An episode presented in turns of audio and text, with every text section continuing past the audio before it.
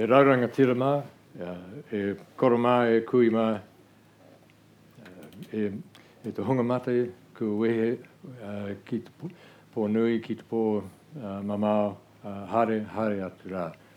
E te hunga ora, uh, uh, tangata e hui hui uh, nei i tēnei ata, i runga i tēnei waka tinoa tāhua, uh, ki te whakarongo ki uh, te uh, kaitui tino ranganui, Dr. Vincent O'Malley.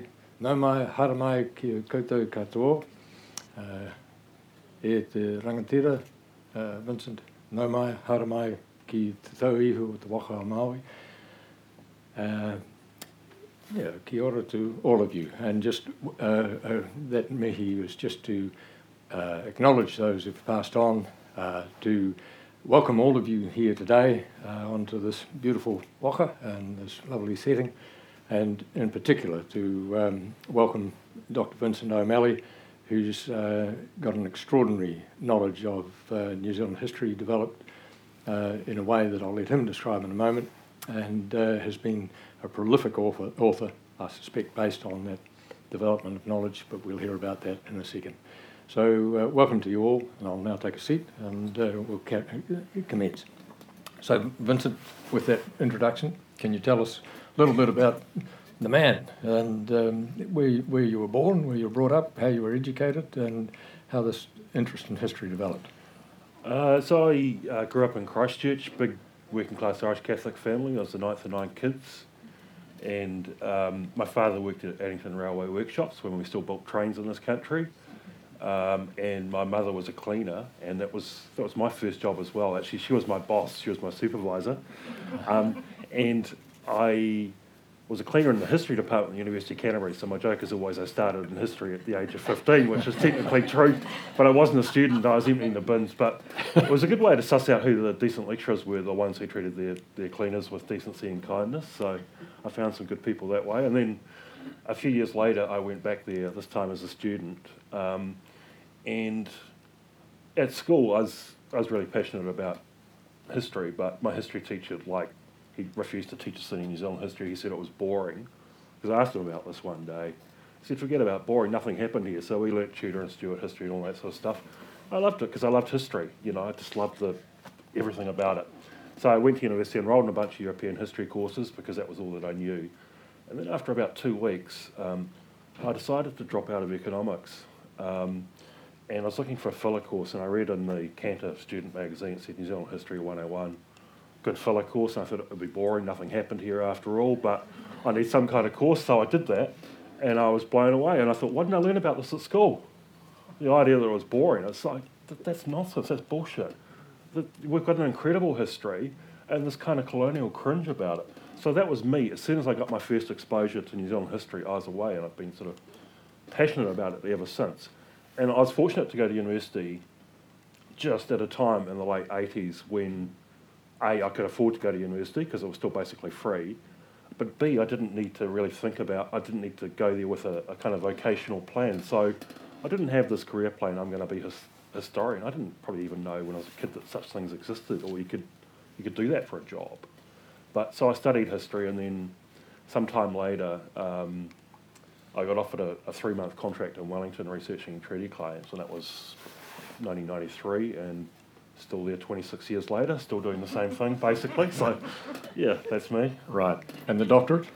The doc, well, the doctorate came later. Um, I did that at Vic 2003, 2004, and I'd already been practicing as a historian for about a decade then. So, I, everybody's supposed to talk about the PhD being this sort of, you know, agonised journey over a decade kind of thing. For me, I already knew how to do, knew how to research, so that was just getting the qualifications really that I thought would be professional, um, And useful for me as in a professional way. And the subject matter of your thesis? Um, a thesis, I did it on 19th century um, Māori committees, which sounds incredibly boring, but actually it's a very interesting topic um, because it's, it was about how Māori appropriated Pākehā bodies, uh, committee, and reappropriated them in Māori ways for their own ends at a time when Māori had to find ways of dealing with the pressures of colonisation. Right. And Te Reo? Any exposure to that in Um, your education?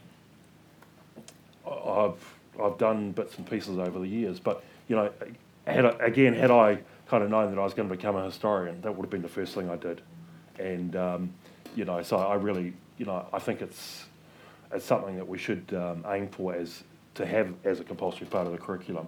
It's not going to happen overnight, but it might be like a 15 year plan for that.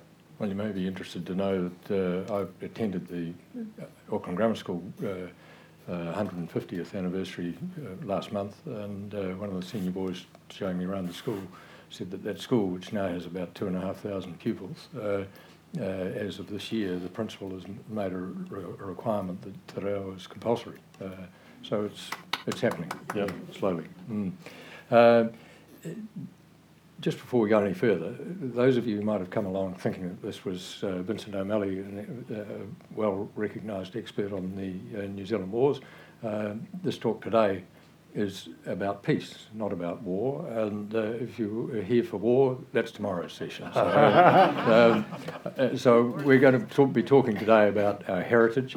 And so one of the other aspects of uh, great significance, I hope, uh, although I don't know the detail of it, I'm about to ask him, uh, is that Vincent is part of a uh, group who've been successful in getting a Marsden Fund um, funding for a project, and uh, I wonder if you could explain that to us, Vincent.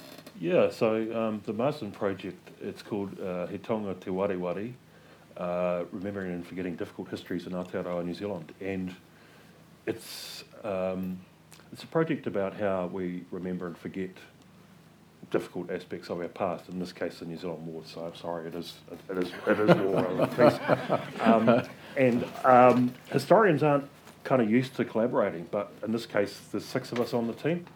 So there's me and there's four Wahine Māori, Joanna Kidman, she's the other co-principal investigator on the project, uh, and three um, other uh, people with her at Victoria University, and then Tom Roa from Waikato University, uh, uh, um, an incredible uh, tribal historian, he's also involved in it.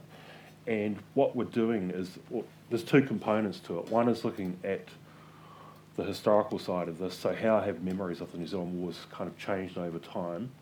Well, that's my part. That a lot of that is looking at archives, but I'm interpreting archives quite broadly. So things like the TV series The Governor, which a lot of you will have watched as part of my archive, um, things from, from, from popular culture, you know, kind of responses to the work that James Belich has done, um, and, and monuments and memorials as well. They're kind of primary sources for me. I go and scrutinise them and interrogate them for what they tell us about that history. So that's kind of my part of it. Um, and Joanna and her team are kind of um, looking at how young Māori engage with that history today and how those stories are passed down within Māori communities. So a lot of that will be based on um, what social scientists I think called things like walk-along interviews, where young people take you to sites of significance to them. Usually they choose those sites themselves, and they tell you about the landscape and what it means to them. And um, like Joanna's done some incredible stuff on this in the past. She did a a project called Through Our Eyes, where she gave young Māori kids um, cameras and asked them to go and photograph anything of, interest to you. And the results were phenomenal. So she's got a real background in working with young Māori in that way. So um, hopefully the two parts will meld together. We've already started doing some stuff like um, visiting New Zealand War sites. Like last week we're at um, Te Porere um, in the national park and um, the first thing a social scientist does is they pull out the dictaphone and they start talking about the site, what they can see, what they can smell, the, the, the, the, the sounds in the air, and so on. Like um, at Ōrākau, what you hear is, is trucks racing past the site. At Te Porere, it was birdsong, it was beautiful. Um, but like, so she's kind of really capturing everything about what it feels like to be at that site, which is really interesting because as a historian, I'd just go and I'd I'd look at the monuments and I'd take some photos and then I'd, I'd go away kind of thing. But social scientists, you know, they want the whole experience. So I think, yeah, it's a, it's a three year project. We're just at the start of it, but hopefully it'll be a, a really good one. We want it to be something that is not just the usual kind of here's a bunch of scholars coming into your community, please give us what we want, and now we're going to leave. With, with the communities that we're, we're engaging with, what we've said to them is we want to give back to you. So tell us what it is you want. Do you want us to help write curriculum resources for your kura about New Zealand wars in this area. If so, we'll do that, or wh- whatever. You know, we want it to be a uh, a process that, that benefits everybody, and also encourages this conversation we need to have um, as a nation about our history and why it matters, why we should care about it. And will that expand and include Musket Wars sites, uh, Musket Wars era sites? Um, I don't think, uh, well, it's, it's not part of the brief of our project, but people may raise that. Right. And, you know, for example, in the Waikato, there are a number of sites like Matakitaki and, and Mm. others that are kind of uh, acknowledged and an important part of the landscape and an important part of the history. Mm. Yeah, one of the intriguing things that I'm sure you'll discover as you go around the sites, and have probably seen it already, and uh, certainly I saw in going around the Musket Wars sites 20 odd years ago and going back and visiting them now, is the degraded state of uh, a number of those sites. And uh, have you got any thoughts about how that can be addressed? Yeah, well, I think it's, I mean, you're right. It's how we mark our, our past sites is we put roads through the middle of them. And that's no accident. To me, that's kind of like deliberate cultural erasure. Like, not just, we don't just want to forget the history, we want to obliterate the physical remnants of it as if it ne- was never there in the first place. And to be fair, we're, we're appalling about um, protecting our heritage across the board, but specifically so with these sites, they seem to have offended Pakeha sensibilities, at least historically. And people who have been to places like Gettysburg say, you know, they're incredible. Like, we've got our, our Gettysburg in places like Waikato and so on with Ōrākau, and there the road runs through the middle of the pa. So I was talking to um, an educator last week who says that she no, no longer takes um, students there because it's too dangerous. If you, if you just you know, take one step out onto the road, you'll be killed by a logging truck whizzing past at 100 kilometres an hour.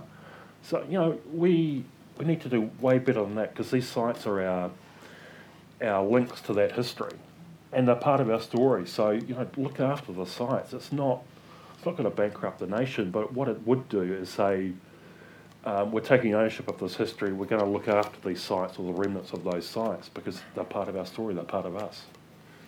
In terms of the uh, vesting of those sites, uh, is that something that you looked into or are going to look into? Uh, you know, should they be vested in DOC, Ministry of Culture and Heritage, Well, iwi, hapu, uh, and uh, in addition to that um, observation, uh, how do you cope with the inter-hapu uh, rivalry over who should have uh, the kaitiaki status for a particular site? Yeah, well, that's um, one of the issues at the moment is the sites are managed by all, all sorts of different bodies. Like DOC manage some, um, Heritage New Zealand, which was a historic place, Trust manage others, in some cases local councils and so on. They've all got different standards, they all do things differently. Um, the, the government has, is in the process of, like Ōrākau, they, they purchased back some land there, and there will be some kind of trust set up, and there will be something better developed there. But there are a couple of a couple of debates around that. One is what is it appropriate to put on that site because it's an urupa. There are still thirty or forty Māori buried there, um, so you probably don't want a glitzy, glamorous, sort of commercialised kind of thing at, at a site which is still it- it's a wahi tapu. It's a sacred place. So maybe you know there are kind of debates around what's appropriate to have there.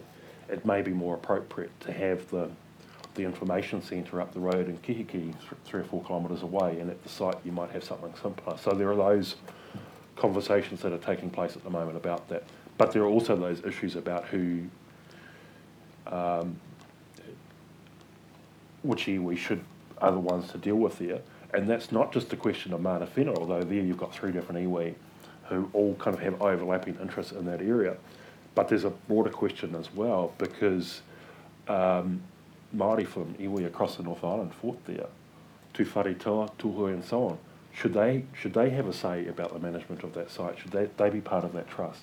So there are those issues as well. It's not just a question of who has customary rights in the area, but who's part of that story and who, who should um, be involved in that process. So it's not a simple one. I'm, I'm really pleased that something is happening there because that's, that's the side of immense significance. But there are lots of others where um, things aren't happening, like at Rangiaowhia, uh, an incredible place where you know some awful things happen. There, there's there's no Māori, Māori land left in that settlement at all.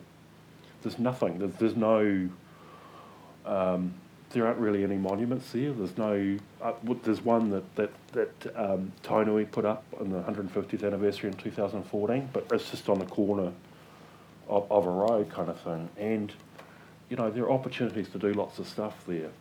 The um, Waipa Council, um, they've got some good good plans because they're, they're um, building this new museum called Te Ara Wai, and the New Zealand Wars will be a big part of that. And so they will tell that story. But, you know, that's the story as it relates to the area. How do you get the bigger, the bigger story um, as part of that as well? So I think there are lots of things you need to do with that in, in terms of developing resources. Have you uh, travelled yourself in, for example, the central US and uh, and followed the, the trail, for example, that I've enforced on my children of uh, burying, seeing burying my heart, uh, wounded knee, following that trail of broken treaties across the states and seeing those sites, and just the way that the uh, they do that so well with uh, explanatory statements, signs, signage coming up, you know, point of mm. Interest coming up in three miles, then coming up in one mile, then a, a lay-by at a park, uh, uh, historical signage, etc. Have you, have you had the opportunity of seeing that yourself? Uh, not yet, but we're, we're hoping to visit um, some of the sites on the Trail of Tears next year as part of our Marsden project, just right. to do that com- comparative thing. And um, because yeah, I mean, one of the reasons I raised it is listening to what you've been saying and talking about the various entities and the disorganisation that we have really in New Zealand and the lack of national direction. Mm. Is do you know whether there's any uh, particular government department that has a budget bid process for site protection and site restoration in New Zealand at the present time? Um, well, again, it would be kind of fractured because DOC would have a budget to manage the sites that are um, managed by them, and Heritage New Zealand have, have a budget perpetually less than they need to do anything. Mm. Um, and yeah, so it's, it's, across a range of agencies. Somebody talked to me recently. They suggested um, one of the things they do in the US is they have um, a battlefields trust or trust multiple trusts. I'm not sure, and they kind of um, act as a kind of a um, advocacy group, um, but also often they, they raise funds to purchase backlands to vest in the trust. Right. And I think here I was talking to somebody recently about this who was sort of saying that, and I said, well, actually, I mean, if you if here you were going to suggest that, that the land is vested in a trust rather than returned to iwi, there, there would be issues around that. But you know, like you could vest, vest the land in iwi with a covenant that it's used as a site to remember the, the history there or whatever, you know. So you've got that. So there are lots of opportunities to do things like that. And you know, you mentioned science. Well, that's that's been my bugbear for years because so many of these sites, they don't even have sign, signposts. It's like I was, I was up in um, Hawke's Bay earlier in the year and we were looking um, for Omarunui. It was a big conflict in October 1866. We found Omarunui Road okay and we looked up at the signpost and it said um, rubbish tip mini golf course B&B. Nothing about historic site. It's like, what is that about? Wow, how much does a signpost cost? 300 bucks or something? It's, um, so, you know, just, you know, I'm supposed to be an expert on these sites, but so many of them, I struggle to find them. They're really incredibly hard to find. We, again, it's kind of like we don't want to know about them. We, we go out of our way to bury these places. Just can I turn back to a different subject, and that's uh, your Waitangi uh, Tribunal uh, inquiry involvement. And uh, uh, can you just outline that sort of uh, recovery of our past knowledge that uh, has been developed by yourself and countless other historians, and, and what that's led to in terms of a resource. Uh, well, I think, yeah, I mean, the most interesting historical research in New Zealand and the most important research that's been done over the last two or three decades is in the claims process. Um, and, you know, for if you're a historian researching a claim, what you do is you, you write a, a lengthy report. It might be 500 pages. Um, I think my biggest one is 900 pages. And every single primary source that you use, you've got a copy and you put it in a document bank. And your document bank might be 20,000 pages. And often that stuff that's sitting at the archives that nobody's looked at for 150 years since somebody wrote it. And there are incredible discoveries made all the time. the only issue with that is the only people who get to hear about that are a bunch of treaty lawyers, the claimants, and members of the Waitangi Tribunal, such as yourself. Other New Zealanders don't hear about that. Um, and they often, so when you get treaty settlements, the, you know, sometimes there's a backlash because people aren't aware of the history behind the claim. They're not aware of the fact that the typical treaty settlement returns 1 to 2% of the unimproved value of what was lost. So every iwi signs up treaty settlement is signing away 98% of, of everything they lost. Um, but they don't know the history either. And so it's th- th- there's great stuff being done in the claims process, but people don't get to hear about it, which is why I um, decided, at least the stuff that I'm doing, I need to kind of um, reach out to a wider audience. So uh, whether it's through books or blogs or you know online, whatever, because you know this history is incredibly important, and more people need to know about it. It's it is part of our story. I may be wrong, but just uh, looking at yourself in terms of uh, using Dr. Google, uh, our source of all knowledge, uh, it appears to me you've spent about 20 odd years probably gaining the knowledge, and then the last 10 years producing a phenomenal number of books. Is that a reasonable sort of description of what you've been doing? Um, yeah, well, I've.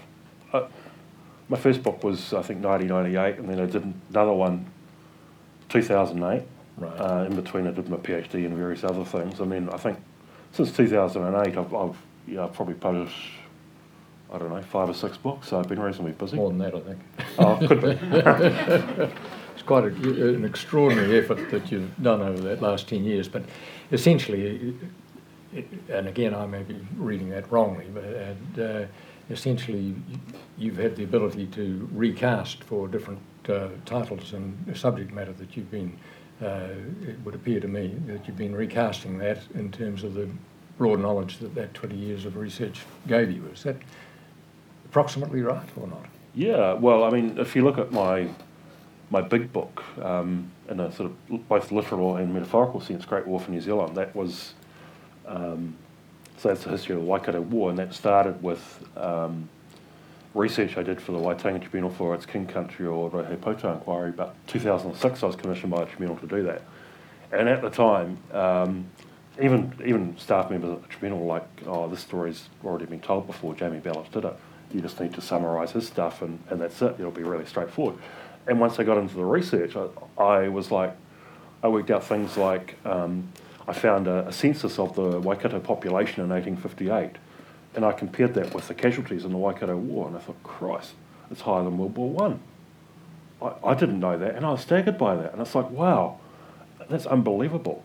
And um, so once I, once I kind of figured out stuff like that, I thought, people need to know about this history. This is staggering history.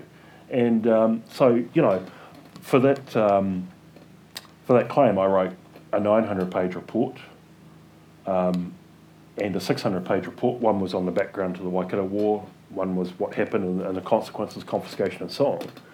And then I spent years trying to get funding to turn that into a book because I, I knew that this a lot of my previous books had been based on going into the office on Saturday or working at nights or whatever. I, I can't do that. This is way too big. I need funding for a year or two or something to, to, to research this. So I, I spent years sort of trying to get funding. Eventually, I got a one year scholarship at the Stout Research Centre at Victoria University, and that was what I needed. That was great. I mean, it probably took me like two to three years to do it, but right. getting that funding it for a, year anyway, it was really good.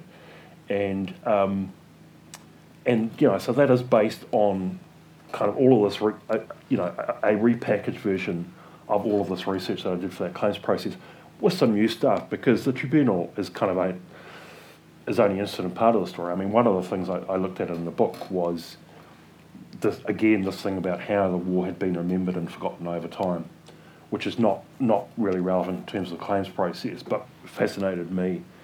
And um, what I discovered. Uh, originally, when I looked at this, I thought I, my assumption was Pākehā have always forgotten this history. And then I looked at what happened, and like 1914, the 50th anniversary of Ōrākau, there's a huge crowd there um, for the for the commemoration for the event. I think 5,000 people. Special trains from Auckland. Um, public holiday and so on. The really interesting thing, most of the people there are Pākehā, and they call it a celebration they're there to celebrate Ōrākau. And it's like, wow, what's that about, celebrating Ōrākau? And the reason they celebrated it, because they had this idea that um, through this um, mutual respect forged in battle, Māori and Pākehā settled down to have the best race relations in the world. So this, the, the, this kind of foundation, foundational myth for Pākehā, it had its origins at Ōrākau. And so that's why in 1914 they celebrated it. And no wonder there were hardly any Māori there because they're not going to celebrate uh, a battle where their ancestors were killed, their lands were taken, generations are condemned to lives of poverty. So there's, there's a complete disjunction in, in how Māori and Pākehā remember this history. And even in the 1960s, you still get that. They're still, they're still calling it a celebration. And I think what happens is, um, you know, by the 1970s, you can't get away with that anymore. You can't celebrate that history. And so this is this period, I think, when you got when you get what I'd call an uncomfortable silence that kind of emerges. Pākehā don't know how to talk about these wars. We don't have the we don't have an acceptable narrative around it. And that's why when things like the governor crops up in 1977, there's sort of a backlash against that because Governor Grey is not portrayed in a particularly flattering light in that series. And, and Muldoon has a crack at the makers and said this is politically correct nonsense and all that kind of stuff.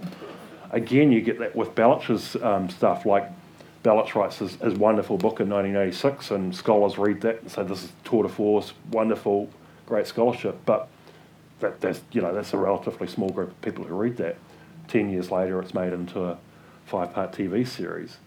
And a lot of people, I was like, how dare he say that? Somebody said in, in Belich's series, um, all of the Māori are brave and noble and clever, and the Pākehā are stupid and, and, and wicked and cruel and greedy and so on. And, and there's kind of this real backlash. He, you know, that wasn't what he was saying, but there's a real, um, how dare you say this, this, this about our history? These were uncomfortable truths that people didn't want to hear about. And I think that's only started to shift really in the last three or four years, I'd say, that Pākehā were starting to learn new ways to engage with this history. And to me, that's not about uh, making anybody feel guilty or ashamed about the actions of their ancestors. I saw a good um, a good quote recently that somebody said Jamie Belich, when he was lecturing on this, talked about the the difference between blame and responsibility. Um, you're not to blame for the actions of your ancestors, but you are responsible for what we do about that history today. And I think that's a that's a great way to put it. Sorry, that goes a bit beyond your question. that's all right. I, I was just intrigued too, from your point of view, as a um, historian who's produced a number of reports for the tribunal. Uh, and although you were saying that it, it um, they don't become widely read, my perception uh, as a barrister doing those one of those cases for three and a half years in Tauihu in the top of the south here was that um, a real uh, there, there was not that detailed sense of knowledge that you're talking about, but a real grasp of the nature of the breaches of the treaty that had been disclosed by the research that was done, and a real sense of grievance and a real upset at what were obvious gross breaches of treaty. And so you saw a real sense of aggression uh, in terms of the way those uh, grievances were expressed, uh, which, um, in retrospect, I think was part of a reconciliation process. Do you see it as uh, that Waitangi Tribunal process as being a diffusing, uh, you know, an awareness, sense grievance and diffusing, or, or do you not think it goes that far? Uh, yeah, there's always been this kind of debate about what, what's the purpose of the, the tribunal process. On the one hand, there's this kind of truth and reconciliation aspect to it, the cathartic thing. On the other hand, there are some people who say it's about returning resources to Māori. It's a much more practical thing about recapitalising those communities. And I think it's a bit of both. I mean, if you look at um, the what Māori have done with the settlements like Tainui and, and Ngāi Tahu, turn $170 million into the, the both have assets of well over a billion dollars today. So, I mean, one of the things I talk about uh, in my stuff about New Zealand wars is that's kind of a return to the 1840s and 1850s when Māori were the leading drivers of the New Zealand economy. And, you know, incredible commercial flair. Before that was all taken away. And, and now, even with a fraction of what they had then, look at, look at how successful they've been. It's been a huge boost for our economy. It benefits everybody. And um, so th- there's that practical part, but I do think the um, the kind of the cathartic, the truth telling part is really important as well. And for some iwi, when they go into treaty settlements, because I've that's the other thing I do as well as I, as I work with iwi and to negotiate settlements and, and you know extract apologies from the crown, um, which is like getting blood from a stone sometimes. Um, and for some, they're way more important than that. For them, what they want is they want that apology. They want the Minister of Treaty Negotiations to come to the marae and apologise to them, and that's way more important than the money. So there's kind of a range of viewpoints around that, but I think both are a really important part of it. Mm. And, and uh, for those iwi who have settled, uh, again, it's just one person's uh, view, but uh, you do tend to get the feeling that that sense of grievance um, suddenly shifts once the settlement is achieved and there's a refocusing of the iwi leadership on the future. Uh, do, do, you share that view or not? Yeah, I think so. But I, I mean, I think um, there's a refocusing on the future, but I don't think there's a, you know, it, I don't think there's a forgetting of the history as well. That's still part of the story. Like for Tainui, that their history is still incredibly important, and um, you know, like they're, they're sort of developing resources of their own so that young people can learn that history as well. But it's learned in a different kind of way, and maybe some of the the bitterness that was there before. It's not, it, you know, of course, it doesn't disappear overnight. It's hard. It's hard for that to happen when you think about what happened at somewhere like Rangiaowhia. But then you see kind of remarkable mighty leaders like Tom Roa, who's part of the mm-hmm. Marsden team. He's very senior Tainui Kaumatua, and he's descended from uh, people, you know, people who were attacked at Rangiaowhia, and he talks about that history with a, a, a a sort of quiet humility, which is really remarkable. You know, you'd kind of expect him to be really angry about that, but he's not. He he talks in a kind of way that is is it's all about reconciliation and healing, and having that dialogue about the history is, is really remarkable to see. Mm, yeah. In terms of those iwi who have settled, who've got funds, and if we, we're in the South Island at the moment, if we look, look at Ngāi Tahu, um, a couple of sites that I'd certainly be keen for you to have a look at if you hadn't had the opportunity already is, uh, and they're not New Zealand war sites, obviously, but uh, they're ball sites, is Kaikoura and uh, Kaiapoi. And uh, one of the disappointments to me is that I have spent decades of telling my friends to make sure that they keep their eyes open for Priest's Road as on a big sweeping right-hand bend mm. as they're getting close to Christchurch, and uh, look to their left and they'll see a monument, and that's the site of Kaiapoi. And uh, and you go there, it's one of the few places where the entrenchments that um, and, and the uh, that were uh, thrown up uh, for the palisading is still very, very obvious. You, can, you can't see where the saps were that were dug in by Te Rauparaha, etc., as the pa was taken. But it's fallen into a very degraded state over the last 20 odd years. Mm. Kaikoura got a captive tourist audience, often bad weather, they can't get out and see the whales, etc. Immediately opposite, a magnificent pa site, uh, which is now occupied uh, and uh, um, has a marae and a beautiful wharenui. But background, snow-covered mountains, etc., and it's a site where very dramatically Te Rauparaha comes in and, uh, and there's a, um, a sacking of the pa you can still see if you know where to go uh, by going into the hospital grounds or around the back of the marae and, and at, the, at the front by going up a very weed covered, scruffy little path that's hard to find and mm. you've got to literally crawl to get up there. Um, you can s- see the approaches to the pa and you can see the, the entrance way into it. Um, which again, if you know the history and know the archaeology, you can uh, you can roughly work it all out. But it's very difficult. Uh, how, how do we manage to encourage those iwi with the funds and the capital to recognise that and, and, and develop it in a way that people can appreciate? Their well, own people, let uh, alone others. I, I, I, don't think the onus should be just on iwi. I think the Crown needs to come to the party as well.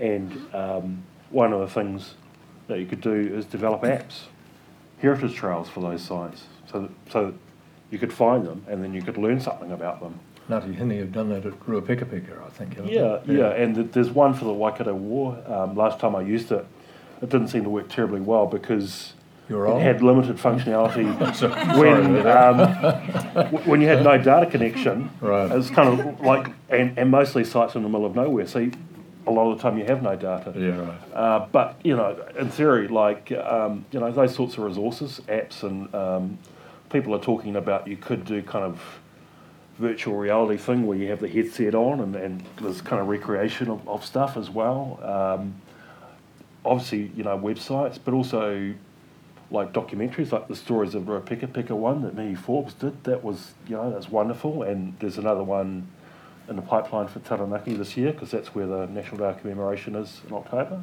So I think, like, I mean, the thing about this is, you know, one of the things I talk about is teach the stuff to kids, but also adults. We need to learn this history as well because we didn't learn about it at school. So do it, you can do it in lots of ways that are really engaging for people. Not everybody has to read my 700 page book on the Waikato War. You can watch a, a 30 minute documentary or, you know, something. There are, there are lots of ways of telling the, this history. Right.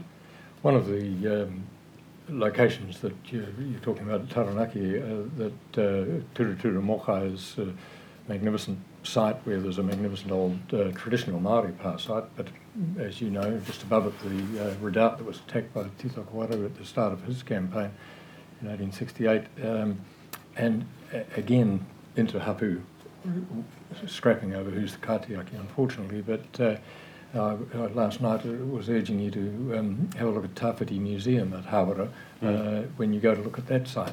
Um, that's uh, just an indic- uh, uh, one individual who uh, has bought an old dairy factory and created a whole series of dioramas relating to Taranaki history. Uh, but those um, those dioramas, or in relation to particular localities, again, difficult to get funding from uh, local authorities. It just keeps, to me, bringing back that we, we need some national direction. And uh, I'm delighted to hear about your Marsden Fund project because is that something that you're going to be trying to direct attention of the government to, to um, provide some proper funding for this? Uh, well, yeah, I hope it. I hope it attracts some attention for, you know, the first thing is if we agree that there's something here that's important to remember, then the next step, the next thing is what do we do about it? There are lots of practical things: protect the sites, teach the history, make resources available. That, that that's my three-step action plan. Simple as that. Okay, Now, just just provide funding, and there there it is. It, you know, it's it's not that difficult. It just requires willingness. We just need to say, yeah, this is part of our history. We're taking ownership of it. We've, you know, we're mature enough as a nation now to say that we need we need to engage with this history, and then the rest it's just a matter of detail. Yeah. I wanted you to just, if you could, explain to us the uh, background to a, the uh, Ra um, Maumahara, the Remembrance Day concept. And uh, I, I think it may have had its genesis in the uh, petition by the Otorohanga uh, girls who presented a petition seeking Te Reo to be uh, compuls- uh, I think compulsory, but in New Zealand history to be compulsory, definitely, and uh, and also a sort of commemoration day. And I think you were involved in that process, weren't you? Um, yeah, so 2014, group of students from Otorohanga College, small, quite poor rural secondary school. Uh, they went on a site visit to Ōrākau Rangiaowhia. These are about 20 minutes from their school. Um, but they were learning about the American Civil War at the time, um, which is ironic because that took place at the same time as the Waikato War that they lived in the middle of and, and which they knew nothing about. So they went back to school and they, same as me, it's like, why aren't we learning about this stuff? And they thought, what can we do about it? And so they, they decided to organise a petition. Leah Bell, she was just 14 at the time. But young people today are incredible. So they organised this petition. They got 13,000 signatures. I, I signed it. That was the extent of my involvement. Um, but and also said a Well, lobby for it. I, I signed it too. They rang me and I signed it as well. But I also put a submission into the select committee who never deigned to respond. Uh, but I understand that they got you along, didn't they? No, no, no, no. Um, what what it, um, what I did with Joanna Kidman is we did kind of an analysis of the submissions, Oh, right. and there were 189 of them, and about three quarters were opposed to it. Um, and including one from the Ministry of Education who said, no, we can't teach the New Zealand Wars at school, it's too difficult, forget about it. Uh, and most of the other, so three quarters of, of the submissions were against it. Anecdotally, most of them were from older white men and who kind of had this, what we called in our paper, uh, I think, a politics of nostalgia for a time when, an imagined time in the 1950s when Pākehā men were in charge and women and Māori knew their place kind of thing, and they wanted to, you know, it's a sort of um, Hobson's Pledge kind of outlook on our history. So there was that kind of, um, so that, you know, um, there was that response. But so the government, I think August 2016, they um, they agreed that there'd be a national day of commemoration, no Maumahara, but not a public holiday. So um, Leah and Waimarama Anderson and others are still pushing for the public holiday and still pushing for the history to be taught to all school students, which you know I'm, I'm pushing for as well. Um, so there are lots of unfulfilled aspects of that. I think with the day itself, I think probably in time it will become a public holiday. I think the more important thing for me is how that day is marked, and I'd hope over time it became a bit like Anzac Day, a time for reflection on that history, a time when resources and information were made available for people and maybe people go and visit sites in, in their area that, that are connected with that history as well. Because there's a real complexity, it seems to me, to that uh, uh, Roma Maumahara, and that uh, where, where do you, uh, or how do you go about responsibly and accurately recognising the reality of the um, kupapa involvement, uh, and also how do you recognise those sites Turanganui, for example, or Mohaka, where where um, bad things occurred from Maori, equally as bad things occurred from Pākehā, places like Ōrākau, etc. Uh, so, how do you deal with that? Well, yeah, I think I mean we need to kind of um, raise awareness about the role of Maori who fought on the Crown side in the wars and understand that they weren't fighting for the crown, they were fighting for their own hapu or their iwi. They had their own objectives in the wars, uh, which, you know, often were completely different from the crown's um, take on things. And for a lot of them, it was about survival. You know, for Te Arawa, for example, uh, they didn't go to war, the war came to them. And 1864, that they get a toa, a war party from the East Coast that says we want to cross your land to go to the Waikato to, to assist the Kingitanga and so on. So if they said yes to that, they're implicated in the so-called rebellion. So their lands could be taken, they could be attacked and so on. What do they do? They say, no, this is our rohe, you can't, you can't cross it. And so they become almost loyalists by, by default as a result of that decision and, and the conflicts that later take place. And they kind of suffer terribly for that as well later on, uh, you know, by the late 1860s, they're, they're, they're talking about being short of food, the, the settlements have been attacked by Te Kooti and so on, and um, all, of the, all of this assistance that the Crown promises them is not forthcoming. So they're kind of massively betrayed by that. After the war in the 1870s, Te Arawa are considered, you know, deeply problematic loyalists uh, because they, uh, like the King and so on, they're trying to protect their autonomy. And as loyalists, the Crown expects them to sell land to the Crown, and they're like, no, hang on, we, we're holding on to our lands. The Crown only gets its hands on their lands in, um, I think, 1881 by duplicitous means. They enter this agreement called the Fenton Agreement. They say, uh, the Crown says, well, okay, well, you, you won't sell your lands. What about we lease them on your behalf? We collect the rent, return it to you, and you'll get, you'll get the profit from this township in your area, Rotorua. So this happens the Crown fails to collect the rent, Te Arawa are impoverished.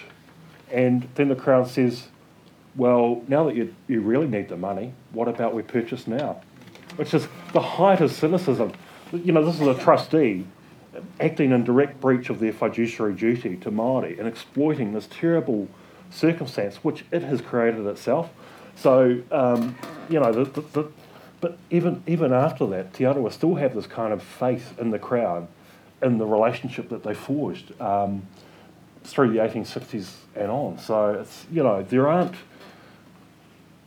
It's not a case of, of, of supposed loyalists are kind of winners out of all of this because you know a lot uh, clearly are not at all, and that's the Te Arawa story. Yeah.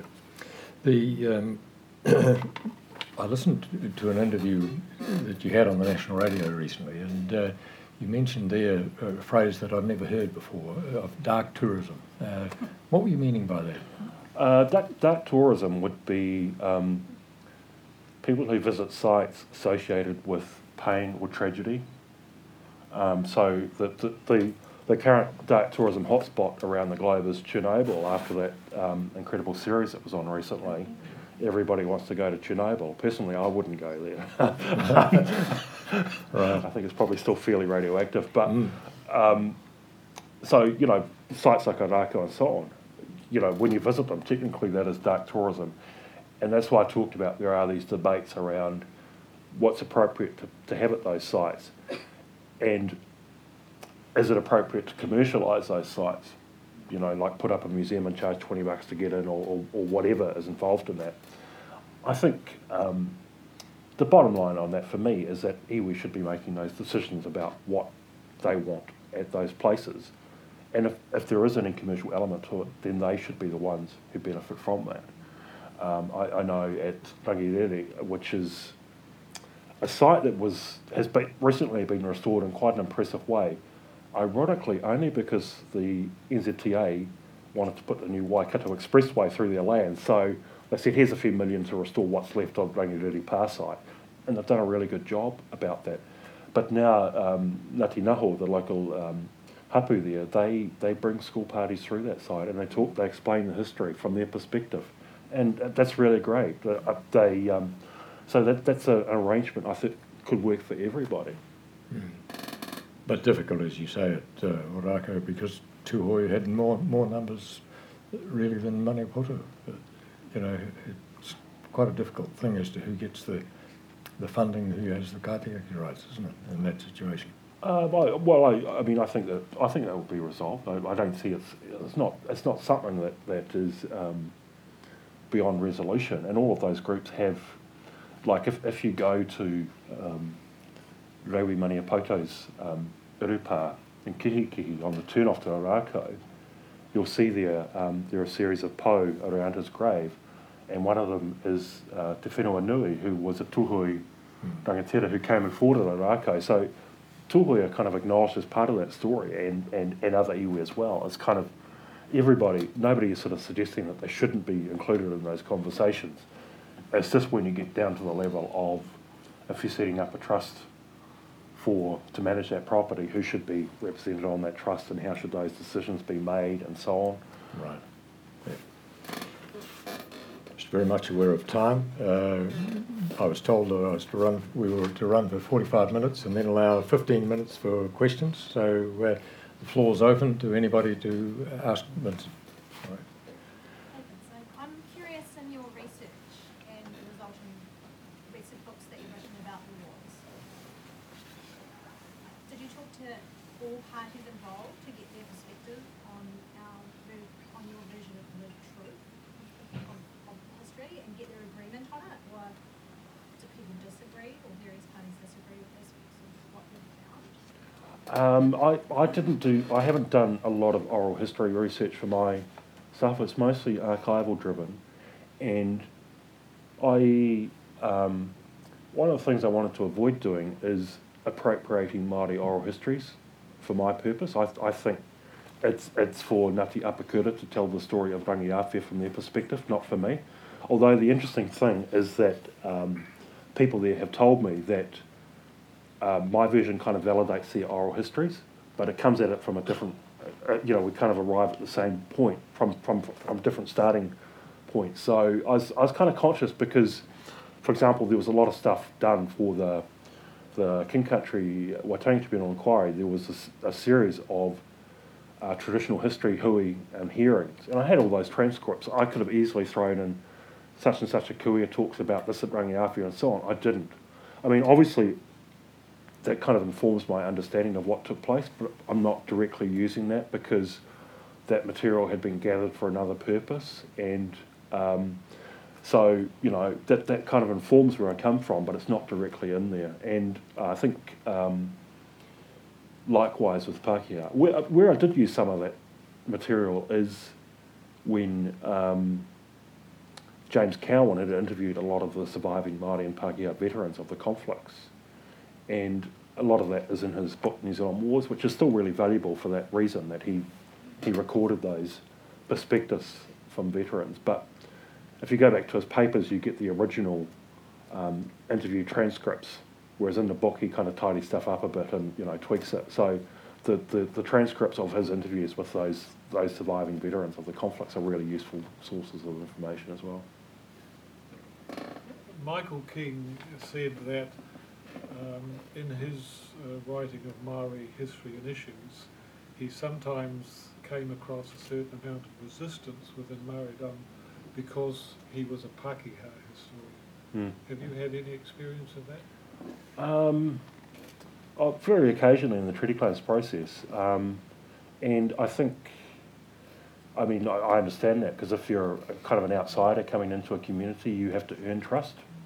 You can't expect it as a right, and you know, in some areas where you, where you go to work with iwi in Northland, it's like two worlds up there. You've got very impoverished Māori communities alongside very wealthy Pākehā ones. Um, and, and so you come in and, and there are kind of assumptions around outsiders and so on. So you do need to build that trust. But I think, I mean, one of the things about um, talking about New Zealand wars and so on is I think um, as a Pākehā, I can probably say some things that, that uh, a Māori historian might get more pushback against. So I, I think, uh, to a certain extent, I, I'm, I'm sort of, I've got that sort of privilege that I can, I can say things that um, people don't assume that I have a vested interest in it or I'm biased or anything like that. Um, and you know, I've also, um, you know, in talking about that history, I've tried to ref- reflect what happened to the Pākehā in those conflicts as well as Māori. So trying to sort of capture both sides. Do you think there's any progress in Northland with the settlements? Uh, well, one of the issues in Northland um, is the Crown's insistence on one settlement. And it's 120,000 people there, it's 20% of the Māori population. And they, for the purposes of the, the claims process, they'd already organised themselves into five collectives. Um, and any of which would be way bigger than many other iwi. So if the Crown was more flexible around this and said you don't all have to join one settlement, um, then there might be more progress. I, I, I'm not quite sure why the Crown is so adamantly opposed to that. It's kind of it's hard to follow. Vincent and I were talking about that last night because the uh, um, if you know anything about the Northern Wars, you, you just recognise that Hokianga and Ngāti Hine in the southern uh, Taima area, uh, Bay of Islands area, just uh, they fought against each other in the New Zealand War. So trying to get them to, uh, you know, accept a, a, joint settlement is is not very practical. No. And at the same time, uh, uh, the uh, the Minister of Finlayson, who, who did a brilliant job with his treaty settlements generally, at the same time that he was uh, ta- adopting the stance that Ngāpuhi must settle as one, he was settling with Ngāti Kahungunu down on the uh, east coast of the North Island with, with six settlements. Very difficult. Anyway, sorry. Uh, the the, um, the dreadful state of the Maori population in prison and Maori health and, and those you might call the, the lower socioeconomic part of the Maori community. Uh, the, the treaty settlements and your work and other historians' work, is that, is, is that filtering down to that level? Is your work going to create that bottom group that is obviously still terribly affected by our history? Yeah, well, I don't know. One of, one of the great things that um, uh, my publisher, Bridget Williams, did with my Waikato War book is um, send a copy to every prison library in the country. So, um, and they also have a program, um, Books in Schools program, where um, a, trust that, that, that, that, does that as well. And I, I think, um, you know, that's, that's really valuable. And I think with, with things like the, the prison stats and so on, I'm not a social scientist, but I'm pretty sure you could find some connections between the history and the contemporary picture as well.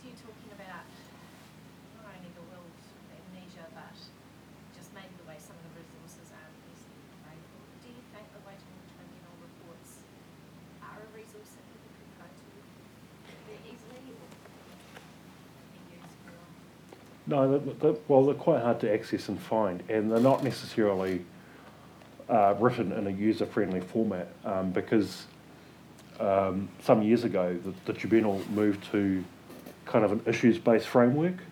So there's not a, they're not necessarily strong on narrative. If you pick up the Central North Island report, it's four volumes, and you probably won't have a really great understanding of the, about the relationship between Te Arawa and the Crown. Like an overview, you have lots of detail, but for the big bigger picture, I think what would need to happen is somebody to extract material from those reports. Like the tribunal years ago used to have funding for um, school kits, and so they would take tribunal reports and they would repackage it purposely for young people so they, they could. there was one for um, Orakei, I think, so Ngāti Whātua claim, so they, they, they, kind of repackaged that so young people can engage with that history. And I think, I'm sure if the tribunal had resources, they, they could do that kind of thing again today. So I think there, I mean, there are there are ways you could do that. The usual thing that happens when a tribunal report comes out is there'll be a press release and, and you'll be able to read it on Scoop somewhere, and there might be one or two media reports, and that's it. That's the extent of the public information campaign, and I, I think we need to do more than that to ensure that people know what that history is, why it's important. You know, for example, last year um, I talked about the, the Rohe Potae, the King Country claim. Last year, that, that um, tribunal released its report. Um, I, am not sure I saw hardly any media about it, but they referred to what happened in Ōrākau and Rangiaowhia as massacres. And I was like, wow, this is going to attract a lot of media attention, but nobody seemed to pick it up at all. And, um, you know, as a historian, I'd be reluctant to use, use that term myself because it's so loaded and it's so controversial. But the fact that the, the tribunal went there, I thought was extraordinary. And there'll be opportunities to kind of repackage that history as well in a way that, that, that people can learn from and engage with. Vincent and Ron, in your both your capacities, professional historian comparison, when how do you uh, get on when you find a report and it's factually inaccurate? It couldn't have happened because there's not a comparable professional historian on the Maori side producing that information. Did you ever encounter situations like that? Well, the, in the, in the um, claims process, one of the things some, sometimes um, university-based scholars sort of talk about it being presentist and, and you know all that kind of thing, but when you when you give evidence to the tribunal, um, there'll be 20 or 30 lawyers there for different iwi and they'll all have their own perspectives on, on that history. They'll want to cross-examine you. Um, there's the Crown there. They'll have their own historian with them, advising them, critiquing them. They will have read and reviewed your report. So they're feeding questions. Then there's a tribunal. There's, there are always historian members on the tribunal if it's an historical inquiry. So um, I'm not saying that it's not possible for mistakes to be made, but there's intense scrutiny of the historical evidence um, from, from all sides, really. Can I just give you a light-hearted uh, account uh, that um, I was for Ngāti Apa in the Te inquiry here, and in, uh, in conjunction with a number of other iwi, we were having scraps with Ngāi through the whole of the process. And Ngāi had funding, and they had a bunch of three or four very able historians. And uh, and one of them was um, uh, Dr. Tau um, uh, Te Maire Tau. Uh, Te Maire Tau, Dr. Te Maire Tau, very able, high, uh, highly intelligent, but coming from a Ngāi perspective, on my perception. And so I had to cross-examine him at the end. And uh, and you sit down, and it's after you, like anything, if you're making a public speech or as Vincent will be feeling now, you're never quite sure how it's gone. And uh, so I sat down and wondered how on earth it had really gone. And uh, the judge uh, turned to the uh, one of the members of the tribunal, John Clark, who was a uh, Ngāti man from uh, a principal of a high school up in uh, the north. And he said, I think we'll start the tribunal questioning with you, Mr. Clark.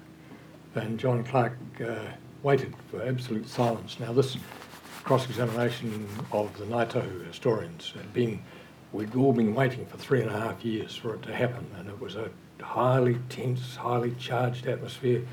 Um, uh, the wharenui was Te Aroha o Waipounamu at uh, Omaka, and it was absolutely jam-packed. So when John Clark was asked to start the uh, questioning, he just stayed absolutely silent until he got absolute silence. And then he looked at Tamari Toe and he said to him, I listened to that evidence with great care and interest. And he said it reminded me of a rugby match that was played at uh, Araroa between uh, Ruatoria and Araroa. And we were all thinking, what on earth has this got to do with the top of the South Island and, and the Takiwa line and uh, Naito? And, uh, and he said, um, it took about 10 minutes for the first uh, for the referee to blow his whistle for the first scrum that occurred.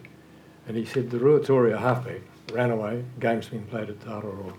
Ruatoria halfback ran away, grabbed the ball, came back, held it up, and said to the ref, Hey ref, whose ball is it? And the ref said, It's our ball.